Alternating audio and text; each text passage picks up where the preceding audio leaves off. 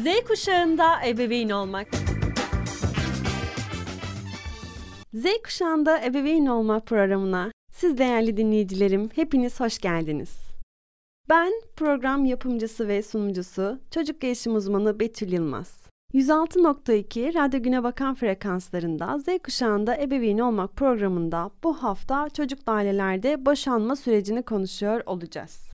Programımıza başlamadan önce sohbetimize daha doğrusu programı kaçıranlar, tekrar dinlemek isteyenler ya da çevresine önermek isteyen dinleyicilerimiz için bir hafta sonra Radyo Güne Bakan Spotify hesabından bizleri dinleyebilir. Ayrıca Radyo Güne Bakan trakya.edu.tr Türkçe karakter kullanmadan tekrar ediyorum. Radyo Güne Bakan trakya.edu.tr adresinden soru, görüş ve önerileriniz için bizlere ulaşabilir. Bizlerle iletişime geçebilirsiniz.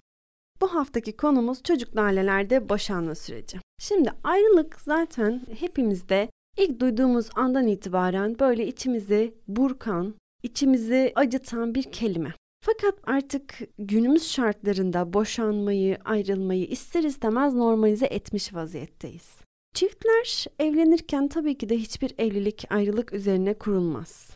Fakat günlük hayat şartları olabilir, zaman içerisinde değişen fikir ve görüşler, hissedilen duygular neticesinde kimi zaman ayrılığa daha yatkın hale gelebiliyorlar. Ayrılık eğer ortada çocuk yoksa, işte karı ve koca olarak birlikte verilmiş bir kararsa, çatışmalı boşanma değil de daha çok anlaşmalı boşanma şeklinde sürüyorsa Esasen evet tabii ki de duygusal anlamda, ruhsal anlamda, maddi ve manevi anlamda her iki tarafı da yoran bir süreç olmasına karşın daha az yıpratıcı bir hal almakta. Fakat devreye çocuk girdiği zaman çiftlerin ömür boyu ortak bir noktaları, bir çocukları oluyor. Hal böyle olunca boşanmayı iki şekilde ele almak gerekli. Hem anlaşmalı boşanma hem çatışmalı boşanma diyoruz hukuki dilde fakat bir de çocuklu ailelerde boşanma ve çocuksuz ailelerde boşanma şeklinde durumu ele almamızda fayda var. Öncelikli olarak boşanma sürecinde çocuklu ailelerde durum az önce bahsettiğim durumdan daha zor bir hal alabiliyor. Hele ki çatışmalı boşanmalar durumu hem çocuklar hem de ebeveynler açısından çok daha zor bir hale getiriyor. Dedik ya hani çatışmalı boşanmalar var, anlaşmalı boşanmalar da var. Fakat çocuklar bu boşanma aşamasına gelinmeden önce aslında zarar görmeye, bu durumdan olumsuz olarak etkilenmeye başlıyor. Nasıl mı? Boşanma bir sabah uyanırsınız ve şunu demezsiniz. Ben artık eşimden boşanmak istiyorum. Böyle bir şey değildir bu boşanma. Her şey güllük gülistanlık giderken bir sabah uyanıp verebileceğiniz bir karar değildir. Hakikaten üzerine çok düşünülmesi, çok konuşulması, eşler arası oturulup muhakemesinin çok iyi yapılması gereken bir durumdur. Fakat boşanma aşamasına getiren bir takım problemler birikir, birikir, birikir. Çiftler işin içinden çıkamaz hale gelir. Ev içerisinde uzun süreli küslükler meydana gelir. İşte akşam yemeklerinde anne yalnız yer, baba ardından gelir baba yalnız yer. Çocuk bunların her birinin aslında köşede sessiz sakin bir izleyicisi, bir dinleyicisidir. Özellikle 0-6 yaş okul öncesi dönemde çocuk bunları ifade edemese de biraz da düşünce şeklinden kaynaklı acaba ben akşam anneme oyun oynayalım dedim ya da onun çok sevdiği vazoyu kırdım diye mi babamla konuşmuyor? Acaba sorun benden kaynaklı mı diye kendilerini suçlamaya çok meyillidir bu yaş grubu çocukları.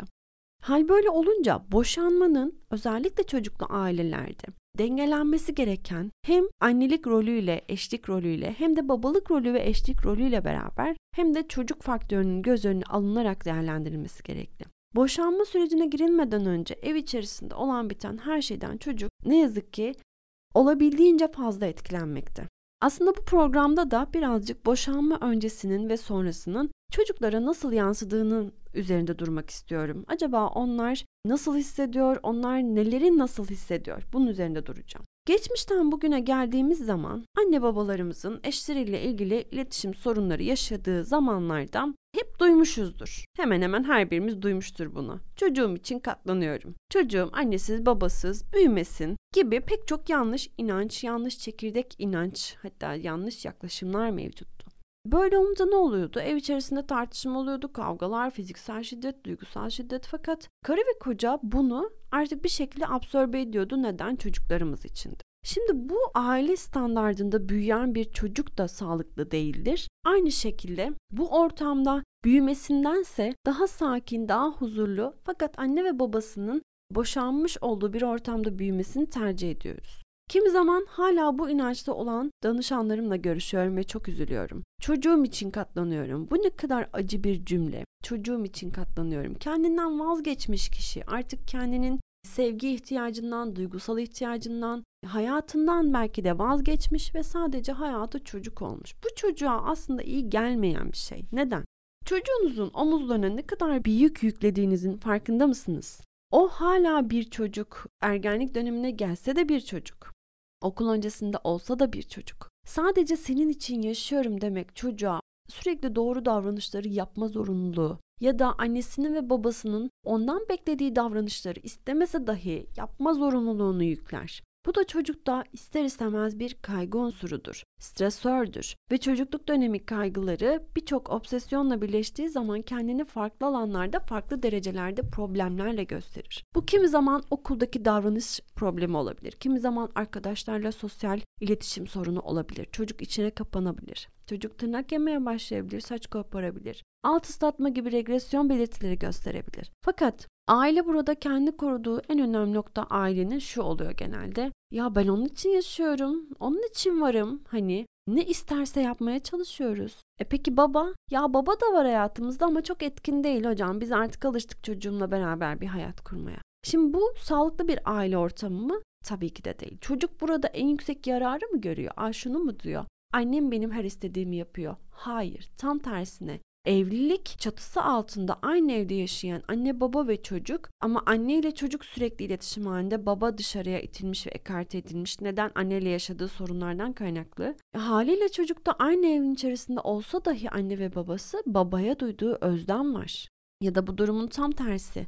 Karısıyla tartıştığında çocuğunu yanına çeker ve bu sefer çocukta anneye duyduğu bir özlem vardır. Yandaşlık arar eşler ve çocukları da bu arada çok güzel köprü olarak kullanırlar. Onlara verdikleri zararın farkında bile olmadan kullanırlar. Bilindik cümlelerden bir diğeri de şudur genelde. Bak görüyor musun annene kaç kere bunu yapma dedim yine yapıyor. Şimdi hangimiz haklı? Hangimiz haksız? Sen cevap ver oğlum ya da kızım. Ya da tam tersi bak babana kaç kere dedim yemek zamanında eve geleceksin ya da bunu yapacaksın yapmayacaksın diye ama bak yine beni hiç dinlemedi. Gördün mü? Baban hep böyleydi zaten. Ben neler çektim ondan. Siz varsınız ki arada dayanıyorum. Siz olmasanız oho çoktan 40 kere boşamıştım gitmiştim. Bunları hemen hemen Türk kültüründe yaşayan birçok kişi duymuştur çevresinden belki yaşamıştır belki deneyimlemiştir ama bir şekilde kulağına gelmiştir. Bir yaşanmışlığı vardır. İşte böyle bir ortamda bu çocukların büyümesindense Diyoruz ki biz uzmanlar daha sağlıklı olan fakat ayrı evlerde yaşanan, ayrı hayatları bulunan artık boşanan ebeveynlerin çocuğu olmaları çok daha sağlıklı bir süreçtir.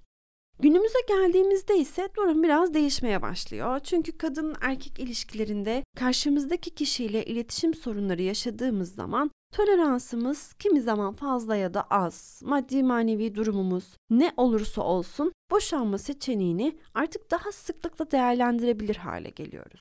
Bu bir yanda güzel, pedagojik anlamda bakıldığında güzel. Az önce de bahsettiğim gibi mutsuz tartışmanın baskın olduğu bir aile ortamında bir çocuğun büyümesindense tam tersi bir durumda ama daha mutlu olacağı bir ortamda büyümesi, ona daha sağlıklı bir çevre sunabiliyor olmamız tercih edilir bir noktadır. Fakat aile danışmanlığı, aile dinamiklerinin sürdürülmesi noktasında bakıldığında her iletişim problemi yaşayan aile boşanmalı mı? Her tartışma yaşanan ev mutlaka evleri ayırmalı mı bu kişiler? Gibi Tabii ki de değil. Bu noktada ben çocuğu aileden bağımsız düşünemeyeceğimiz için çocuk odaklı aile danışmanlığı hizmetinde şu seçeneği sunuyorum. Muhakkak ki çift terapisi, muhakkak ki aile terapisi. Bunun farklı spesifik başlıkları da var ama çocuğunuzda bir sorun patlak veriyorsa, aile içerisinde de şiddetli bir geçimsizlik durumu ya da pasif agresif bir anlaşmazlık durumu varsa bu çocuğa muhakkak ki yansır. Öncelikli olarak ailenin, çiftlerin, eşlerin, karı ve kocanın bunu arasında çözmesi gerekli. Bunu kendileri başaramıyorsa eğer bir terapistten yardım alarak bir danışmanlık hizmeti alarak bu durumun üstesinden gelmeye çalışmalılar. Direkt ilk tartışmada ya da Evliliklerin ilk yılında boşanan çiftleri de çok görüyoruz. Ama bu ne kadar sağlıklıdır? Daha sonrası barışmaya gidebilir mi, gidemez mi? Bunların her biri düşünülmesi gereken farklı noktalar. Bu sebeple öncelikli olarak çiftler arasında bir sorun yaşıyorsak eğer eşimizi de alıp yanımıza bir aile danışmanına gitmekte fayda var diyoruz. Peki boşanmayı bu şekilde değerlendiriyoruz biz ama dedim ya hani bu programda biraz da çocuk üzerindeki etkilerinden konuşmak istiyorum diye. Peki bu durum çocuklara nasıl yansıyor? Aslında bizler çocukla olan iletişimimizde onu hayata, gerçek durumları hazırlarken bizim durumu nasıl değerlendirdiğimiz, nasıl anlamlandırdığımız çok çok önemli. Çocuğu nasıl anlamlandırdığından ziyade. Çünkü eğer biz boşanmayı normal karşılayabiliyorsak ya da normal karşılayamıyor, travmatik bir hale getiriyorsak çocuk da bunu kendisi fotokopi gibi alacaktır. Şöyle bir örnek üzerinden gidelim. Karı koca bir çocukları var ve erkek kadını aldatıyor. Bir aldatma durumu söz konusu. Kadının tepkisi şu da olabilir. Ya evet biz anlaşamadık. Zaten uzun süredir de romantik ilişkimizde kopmalar vardı. Ben bunu hissediyordum ama keşke yalan söyleyip aldatmasaydım. Bu beni daha çok incitti.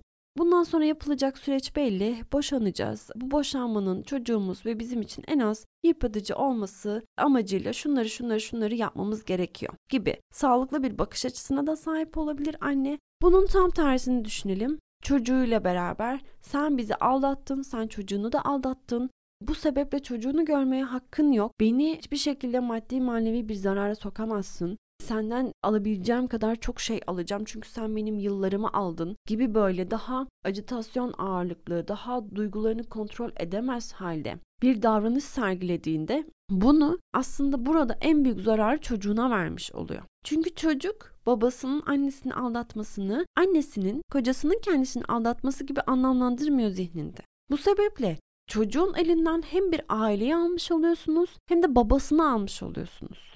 Ya da bunun tam tersi. Hem bir aileyi almış oluyorsunuz hem de annesini almış oluyorsunuz. Bu sebeple diyoruz ki siz boşanmayı nasıl algılarsanız, nasıl normalleştirirseniz çocuğunuz da boşanmaya karşı tepkisini, tepkiselliğini o şekilde düzenleyecektir.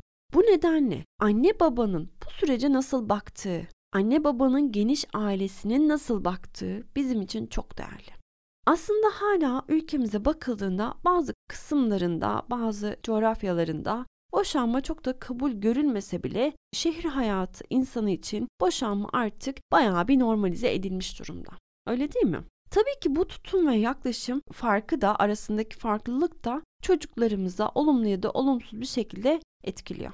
Bu sebeple öncelikli olarak ebeveynlerin boşanma durumunu özellikle çocuklardan önce kendilerini normalize etmenin öneminden bahsediyorum. Çocuğunuzla olan ilişkinizde eğer boşanma kararı aldıysanız bu durumu öncelikli olarak kendiniz normalize etmelisiniz ve çocuğa da aynı normalize edilmiş şartlarda sunmalısınız, yansıtmalısınız. İlerleyen programlarımızda zaten boşanmanın çocukla işte bu durumu nasıl konuşmamız gerektiğinden, boşanma sürecini nasıl yönetmemiz gerektiğinden bahsediyor olacağız.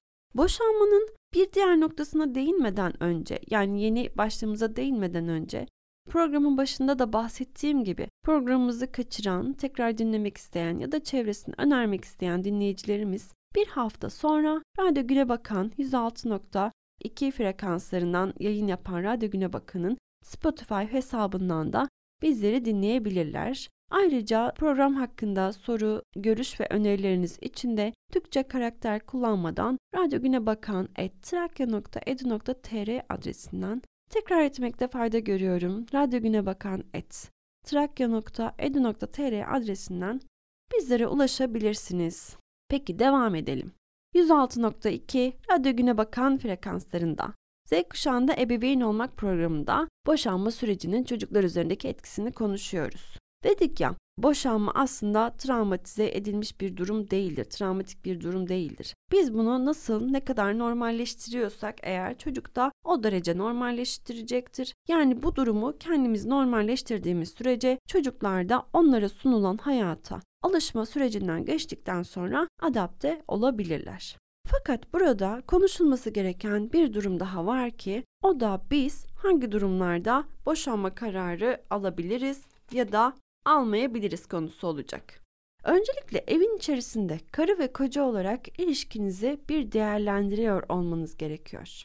Yani yan yana durduğunuz insanla iletişiminiz nasıl? Sevginiz nasıl? Güveniniz nasıl? Ve bu ilişkiye şahsınız olarak devam edip etmeme kararını kendiniz vermeniz gerekmekte. Daha sonra da tabii ki eşinizle birlikte bu durumu konuşmanız, tartışmanız ve tabii ki de iyi ya da kötü, olumlu ya da olumsuz bir sonuca bağlamanız gerekmekte. Şimdi burada biraz duralım istiyorum. Eşler özellikle evlendikten sonra anne babalık rollerine büründükten sonra eşlik rollerini ikinci plana atabiliyorlar. Burada kadınlar annelik rolünü daha fazla benimseyebiliyor. Erkekler babalık rolünü daha fazla benimseyebiliyor. Fakat eşlik rolleri ne oluyor derseniz onlar bir müddet tozlu raflara kalkıyor. Yani demeye çalıştığım şu. Çocuk olduktan sonra daha önceki programlarda da konuştuğumuz gibi bebekten sonra değişen ilişkilerin koşullarında lütfen birbirinizi ihmal etmeyin. Evet çocuğunuzun özellikle ilk 0-2 yaş dönemindeki ihtiyaçları elzemdir. Bir yetişkin bir anne bir baba tarafından karşılanması gereken ihtiyaçlardır. Bunlar fizyolojik ihtiyaçlardır. Fakat yine de kendinizin de anne ve baba olarak artık yeni süreçte ihtiyacınız olan çok fazla duygusal gereksinim olacaktır. Fiziksel gereksinim olacaktır. Bunu şöyle düşünebilirsiniz. Burada devreye giren bir diğer nokta şu aslında düşünmenizi istediğim. Şöyle düşünün derken ben bu çocuk olmasaydı bu evde nasıl bir aktif rol alırdım? Ya da ben kocam olmasaydı bu evde nasıl aktif bir rol alırdım? Görev ve sorumluluklarım neler olurdu? Ama şu an eşim yanımda, kocam yanımda, çocuğum yanımda. Hayatın artı ve eksi yönlerini bu şekilde değerlendirebilirsiniz. Bu aynı zamanda kadın için de geçerli, kocası için de geçerli. Fakat maalesef ki biz kendimizi zaman zaman yeterince ifade edemeyebiliyoruz. Özellikle eş ilişkilerinde isteklerimizi karşı taraftan e, beklentilerimizi, romantik ilişkilerimizi bu ilişkiler içerisinde zaman geçtikçe daha az konuşur, daha az ifade edebilir hale geliyoruz. Bu durumda da tabii ki evdeki iletişimimize yani çocukta olan iletişimimize olumsuz şekilde yansıyor. Nasıl mı? Ev içerisinde küslükler meydana geliyor. Hatta uzun süreli küslükler, uzun süreli sessizlikler. Al bunu babana götür, babana şöyle söyle. Al bunu annene götür, annene şunu şunu söyle gibi. Tam tersi durumlar da meydana gelebiliyor. Bu sessizliklerin, bu küslüklerin altında yatan sebeplere yani kök sorunlara baktığımız zaman derin bir güvensizlik hissi çiftlerde ve yoğun bir öfke duygusu bizi karşılıyor. Yani paylaşılamayan duygular insanların içerisinde zaman zaman öfkesel patlamalara sebep olabiliyor. İnsanlar en yakınım dediği eşinden dahi sevgi, ilgi, anlayış, tolerans göremediği zaman kadın veya da erkek her iki şekilde de hayal kırıklığına uğruyor. Ve evet sadece bu çocuk için biz evliliğimizi sürdürüyoruz noktasına ne yazık ki gelebiliyorlar. Kimi zaman bu 3 yıl içinde oluyor, kimi zaman 10 yıl içinde oluyor. Ama muhakkak yanlış iletişimsel beceriler kurulduğu zaman ya da birbirimizi ihmal ettiğimiz zaman bu noktaya gelmemiz bu son kaçınılmaz hale geliyor. Eşler bunu şöyle ifade eder kimi zamanda. Hayat çok rutine bindi. Çocuğu okula götürüyorum, çocuğu okuldan alıyorum. İşte eşim eve geliyor, yemek yiyoruz, televizyonda dizimizi izliyoruz, ondan sonra uyuyoruz. Ertesi günü yine aynısı oluyor.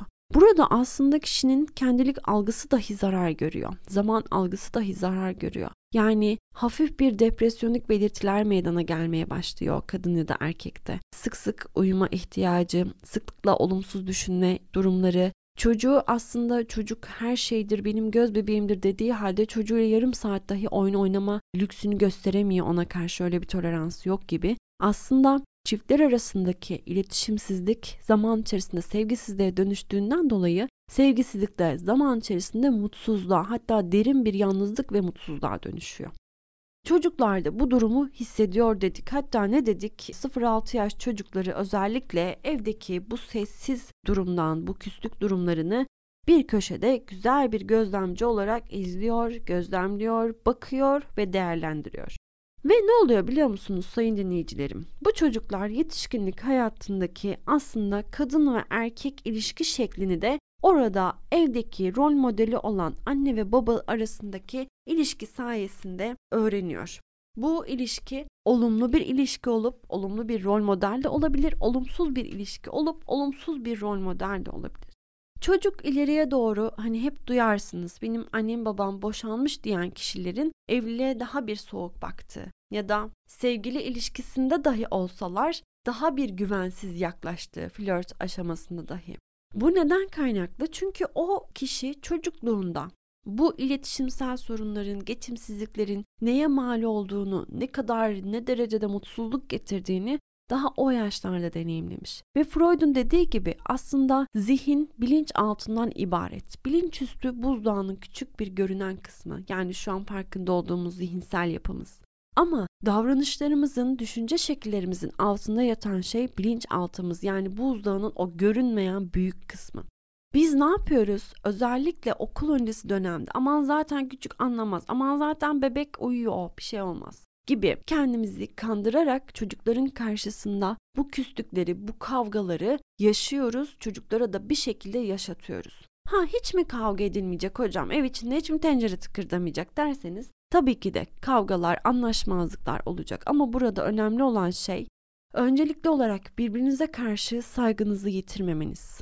Aşk evliliği yaparak zaman içerisinde bu aşkın sevgiye dönüştüğü, daha güzel palazlandığı olmuştur. Fakat saygı ortadan kaybolduğu zaman bu ortaya çıkan sevginin farklı formülize edilmiş halleri de zaman içinde karanlık bir mağaraya gömülür. Ve çiftler buraları göremeyebilir, içlerindeki bu sevgiyi bulamayabilirler, aydınlatamayabilirler. İşte saygı aslında o karanlık mağaralardaki el feneridir karşı tarafa duyduğunuz saygıyı yitirmeyecek ölçüde anlaşmazlıklarınızı anlaşma yoluna en sağlıklı, en kısa yoldan nasıl gidebiliriz düşünerek yani yapıcı eleştirilerde bulunarak tartışmayı sürdürmek. Bir diğer noktada da özellikle çocuk karşısında bir çatışma, bir tartışma, bir anlaşmazlık yaşandıysa Muhakkak ki yine çocuğun karşısında barışılsın, özürler dilensin, sarılıp öpülsün. E, yani bu durum çözümlensin. Çünkü biz toplum olarak kavgaya, şiddete çok küçük yaşlardan itibaren seyirci olarak katılıyoruz. Bazen de aktif rol alıyoruz buralarda ne yazık ki. Deneyimliyoruz. Haber kanallarımız bile daha çok şiddet üzerine. Ama bu durumun sorunsalı üzerine çok fazla gönderici var, uyaran var. Nasıl çözüldüğü üzerine örnek sayısı ise çok çok az. O yüzden dediğimiz gibi tartışmanız olabilir, anlaşmazlığınız olabilir. Burada önemli olan nokta nasıl çözümlediğiniz, hangi yolla çözümlediğiniz ve kritik olan nokta ise lütfen çocuğunuzun karşısında çözümleyin ki o da çözüm yolunu öğrensin. Konuyu yine çok dağıttık ama toparlayalım. Ne dedik? Çocuk dedik ki gizli bir izleyicidir, gözlemcidir. Bu nedenle evin içerisindeki herhangi bir iletişim probleminiz bu durumun kronikleşmesi yani sürekli ve sürekli aynı problemlerin yaşanması, tekrarının olması, kısa zamanlı tekrarların olması özellikle ve sürekli aynı döngüde dönüp durmanız aslında çocuğun geleceğiyle ilgili, kadın erkek ilişkileriyle ilgili kendi spesifik özel yaşamıyla Mizacıyla dünyaya gelen çocuğun çevresel şartlarla karakterize edilmiş formatının maalesef ki olumsuz yönde etkilenmesiyle son bulur. Yani hem karakterini etkiler bu çocuğun hem de ileriye doğru eş seçme kriterlerini, birlikteliklere karşı, romantik ilişkilere karşı bakış açısını etkiler. Yani farkında olmasanız da uzun lafın kısası evde yaşadığınız tartışmalar, evde yaşadığınız anlaşmazlıklar, boşanma süreci öncesi dönem boşanma döneminden çok daha fazla çocuğa olumlu ya da olumsuz etki edebilir. Evin içerisindeki psikolojik şiddet ya da fiziksel şiddet çocuğa her koşulda ve her durumda zarar verir. Bu artık es geçilemez bir gerçek. Dedik ki böyle bir evin içerisinde çocuğun yetişmesi demek çocuğun hayatı da aslında bir sıfır geride başlaması demektir. Siz ne kadar çocuğa maddi imkanlar sunsanız dahi bu durum değişmez. Bu nedenle çocuğun anne ya da babayla kurduğu ilişkisinde dahi fiziksel ya da psikolojik şiddet asla kabul edilmezken çocuğun anne ve babası arasındaki fiziksel ya da psikolojik şiddeti gözlemliyor olması, fark ediyor olması ve böyle bir ortamda yetişmesi çocukta çok ciddi bir psikolojik sorunlara da aslında sebebiyet vermekte. Bu da bir istismar şeklidir sevgili dinleyicilerim. Çocuk istismarıdır. Onun karşısında fiziksel ve psikolojik şiddetin dozajından fazla hatta sık sık kullanılması bir istismardır ve çocuğa en büyük istismarı ne yazık ki en yakın çevresi olan anne ve babası verir. Boşanma öncesi süreçte. Bu nedenle boşanma kararı almadan önce evinizdeki iletişim problemlerini, eşler arasındaki, eşler arası yine beklentilerinizi, yaşadıklarınızı doğru analiz etmeniz, doğru değerlendirmeniz ve çocuğunuzun gerçekten nasıl bir hayatta yaşamasını arzu ediyorsunuz. Bunları mutlaka ölçüp tartıp biçmeniz, düşünmeniz gerekli.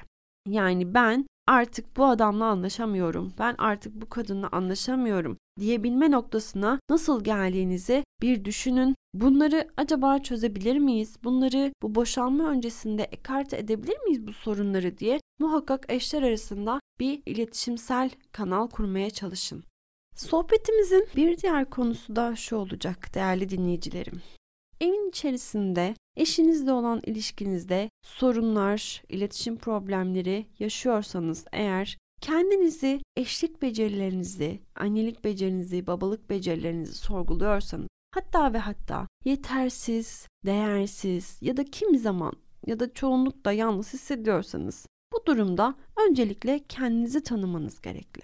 Ve eşinizi doğru tanımlayabilmeniz için de mutlaka destek almanız gerekli. Şimdi kendinizi tanımanız gerekli diyorum. Neden diyorum? Az önce de sohbetin başında aslında biraz değinmiştik. Çiftler zaman içerisinde öyle çok kaptırıyor ki kendilerini, annelik ve babalık rollerini, eşlik rollerini, kendilik imajlarını çok çok ikinci plana atıyorlar. Buradaki en güzel örneğim şu olacak. Çocuğunuzu okula mı bıraktınız sevgili anneler? Çocuk okula gittikten sonra koştur koştur eve gelip temizliğe girişip yemeğe girişip kendinize kahve molası dahi vermeden o hayatın rutinine tıkır tıkır tıkır çalışarak işlemlemek yerine çocuk okula gittikten sonra gelin evde kimse olmasa da kendiniz için güzel bir kahvaltı hazırlayın. Kahvaltınızı bitirin, güzel bir kahvenizi için. Yine bu şekilde başlayın. Yani demeye çalıştığım bugün 28 Nisan 2022 günlerden Perşembe ve bugün ne var? Benim kızımın Ayşe'nin okulu var. Okuldan sonra 3'te okul bitiyor.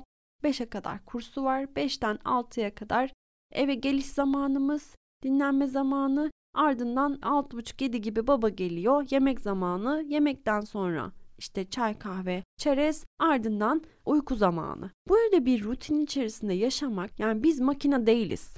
Anne olabilirsiniz, baba olabilirsiniz, eş olabilirsiniz ama makine olamazsınız. Rutinler güzeldir. Rutinler insana mutluluk verir, kendini güvende hissetmesine sebebiyet verir. Güzeldir. Ama sürekli ve sürekli kişinin kendi ihtiyaçlarını hem psikolojik hem fizyolojik ihtiyaçlarını göz ardı ederek hayatına devam etmesi bunlar kişiyi tüketen şeylerdir. Az önceki senaryoda anne geldi, anne kahvaltısını yapmadı, anne daha bir kahve çay içmedi. Hani paldır küldür yemeğe paldır küldür temizliğe girişti. Neden? Çünkü yetiştirmesi gereken bir zamanlı planlaması var, zaman çizelgesi var. Öğleyin çocuk eve gelecek, çıkışta başka işleri olacak. Akşam eşi eve gelip yemek bekleyecek gibi gibi. Burada ne yapıyor aslında anne? Kendini fizyolojik olarak ikinci plana atıyor. Öyle değil mi? Peki o gün kızı Ayşe'yi okula bıraktı. Eve dönerken havada ne kadar güzel tam bir bahar havası. Her yerde çiçekler açmış mis gibi kokuyor. Gönlünden öyle güzel geçtik hani şu parkta iki tur atsam ya da şu parkta bir 10 dakika 5 dakika otursam.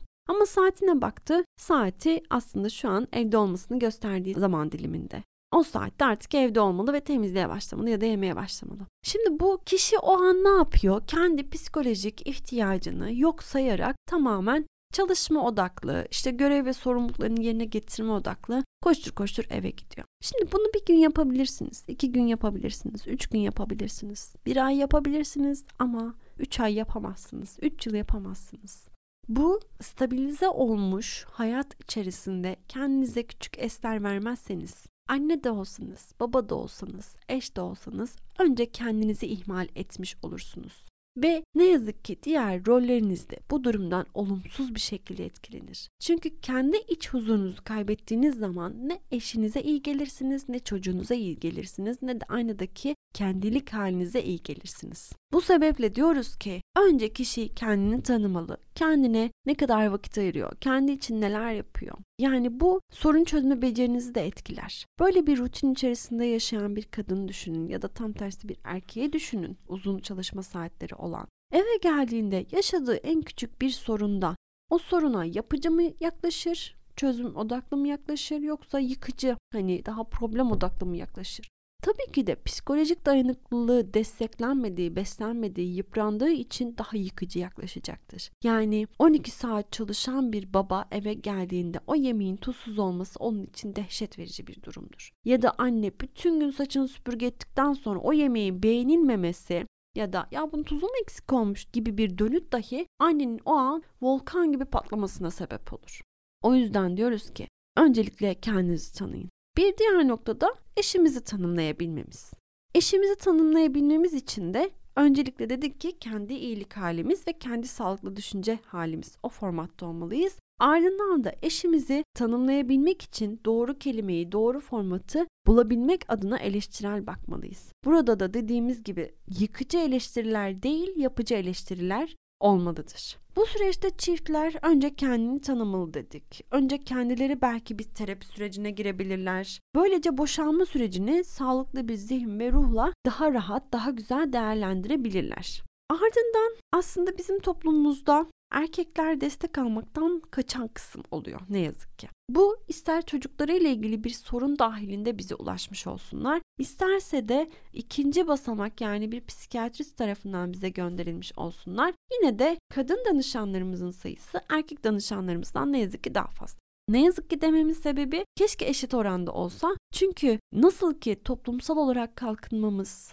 ekonomik kalkınmamız kadın ve erkeğin toplumsal hayatta aktif ve dengeli dağılımına bağlıysa psikolojik olarak da toplumsal ruh sağlığımızı korumamız kadın ve erkek olarak aktif ve dengeli bir şekilde danışmanlık hizmetlerini almaya yönelik bakış açısını olumlu hale çevirmekle danışmanlık hizmeti almaya daha eğilimli olmakla başlayacaktır. Kişi kendini kötü hisseder, psikoloğa gitmez. Kişi çocuğunda sorun hisseder, çocuk gelişimciye gitmez. Kişi eşinde sorun hisseder, eşiyle ilişkisinde problem hisseder, aile danışmanına gitmez. Peki bu kişi ne yapar? Bu kişi ya olumsuz davranışlara yönelir, ya bağımlılıklara yönelir, işte madde bağımlılığı gibi ya da tamamen içe kapanır ve depresif bir halle belki de depresyonun içerisinde hayatını idame ettirmeye çalışır. Yani demeye çalıştığım bir sorun yaşıyorsanız muhakkak nereye danışmanız gerektiğini öğrenmeye çalışın. Ardından da oraya gitmekten sizi alıkoyan sebepleri şöyle bir koyun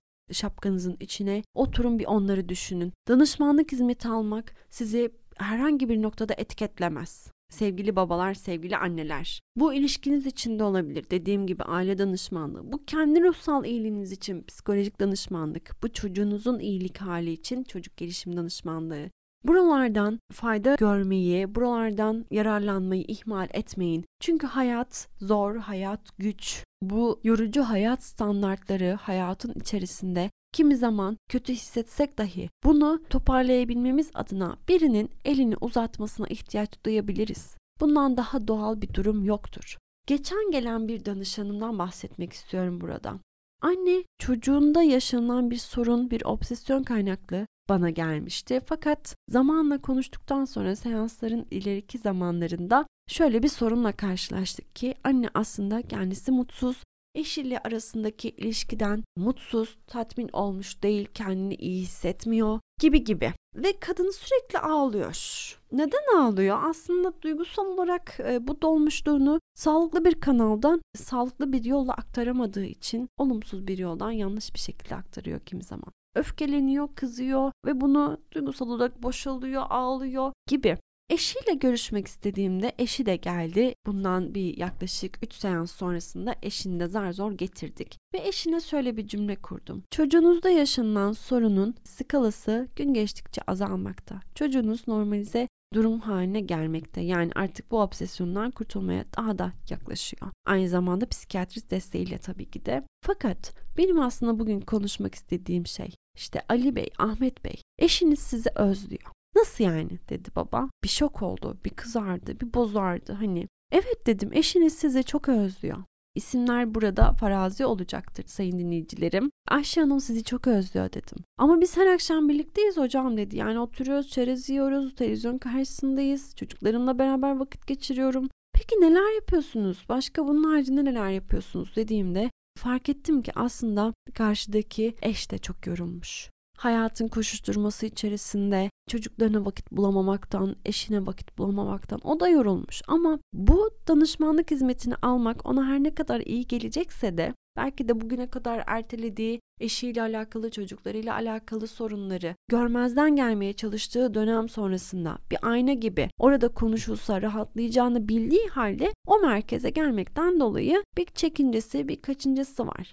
O seansı konuştuk. O seansın sonunda Baba gözyaşlarını tutamadı. Çünkü erkekler de insan, erkekler de ağlar, erkekler de üzülür, onlar da bir şeyleri kafaya takar. Yani demeye çalıştığım şu, danışmanlık hizmeti almaktan çekinmeyin, kaçınmayın. Tüm bu çabalarınıza rağmen hala bu ilişkinin devam etmeyeceği kanaatindeyseniz, bu kararı alıyorsanız kendi içinizde, bu kararı vermeden önce eşinizle de muhakkak ki oturun, konuşun, durumu netleştirin. Ardından da tüm bunları yaptıktan sonra anca bu koşullar dahilinde çocuğunuza ayrılığın adını zikredin. Onun öncesinde eğer soru işaretleriniz varsa ya ben eşimle aslında bu sorunu konuşsam çözerim diyorsanız lütfen konuşun. Çocuğun yaşadığı ortamdaki bu gergitler, boşanmanın artık dile dökülmesi ve çiftlerin arasındaki bu gerginlikte ayrılığı bir tehdit olarak kullanma durumu çocuğu daha çok kaygılandırır ve korkutur. Bu sebeple aranızda yaşadığınız bu iletişimsel problemleri azami bir şekilde, elzem bir şekilde çözmeye çalışın. En kısa sürede oturun, eşinizle açık ve net bir şekilde konuşun, isteklerinizi, beklentilerinizi dile getirin ve mutlaka durumu netleştirin. Devam mı ediyoruz yoksa devam etmiyor muyuz şeklinde. Çünkü bunun aksi bir durum çocuğa çok daha fazla zarar verir, çok daha fazla geri dönülmez belki de yıkıcı etkiler bırakır. Sevgili dinleyicilerim, Z kuşağında ebeveyn olmak programıyla bu haftaki konumuz çocuklu ailelerdeki boşanma süreciydi. Boşanma öncesi ve boşanma sonrası sürecin çocukları olan etkileriydi. Programın hazırlayıcısı ve sunucusu ben çocuk gelişim uzmanı Betül Yılmaz. Haftaya başka bir konuyu derinlemesine konuşmak için her perşembe saat 14.00'da 106.2 Radyo Güne Bakan frekanslarında olacağız. Görüşmek üzere diyorum. Herkese musmutlu bir gün diliyorum. Umuyorum ki gününüzün ikinci yarısı ilk yarısından daha mutlu, daha verimli ve daha şanslı geçer. Görüşmek üzere diyorum. Hoşçakalın. Z kuşağında ebeveyn olmak.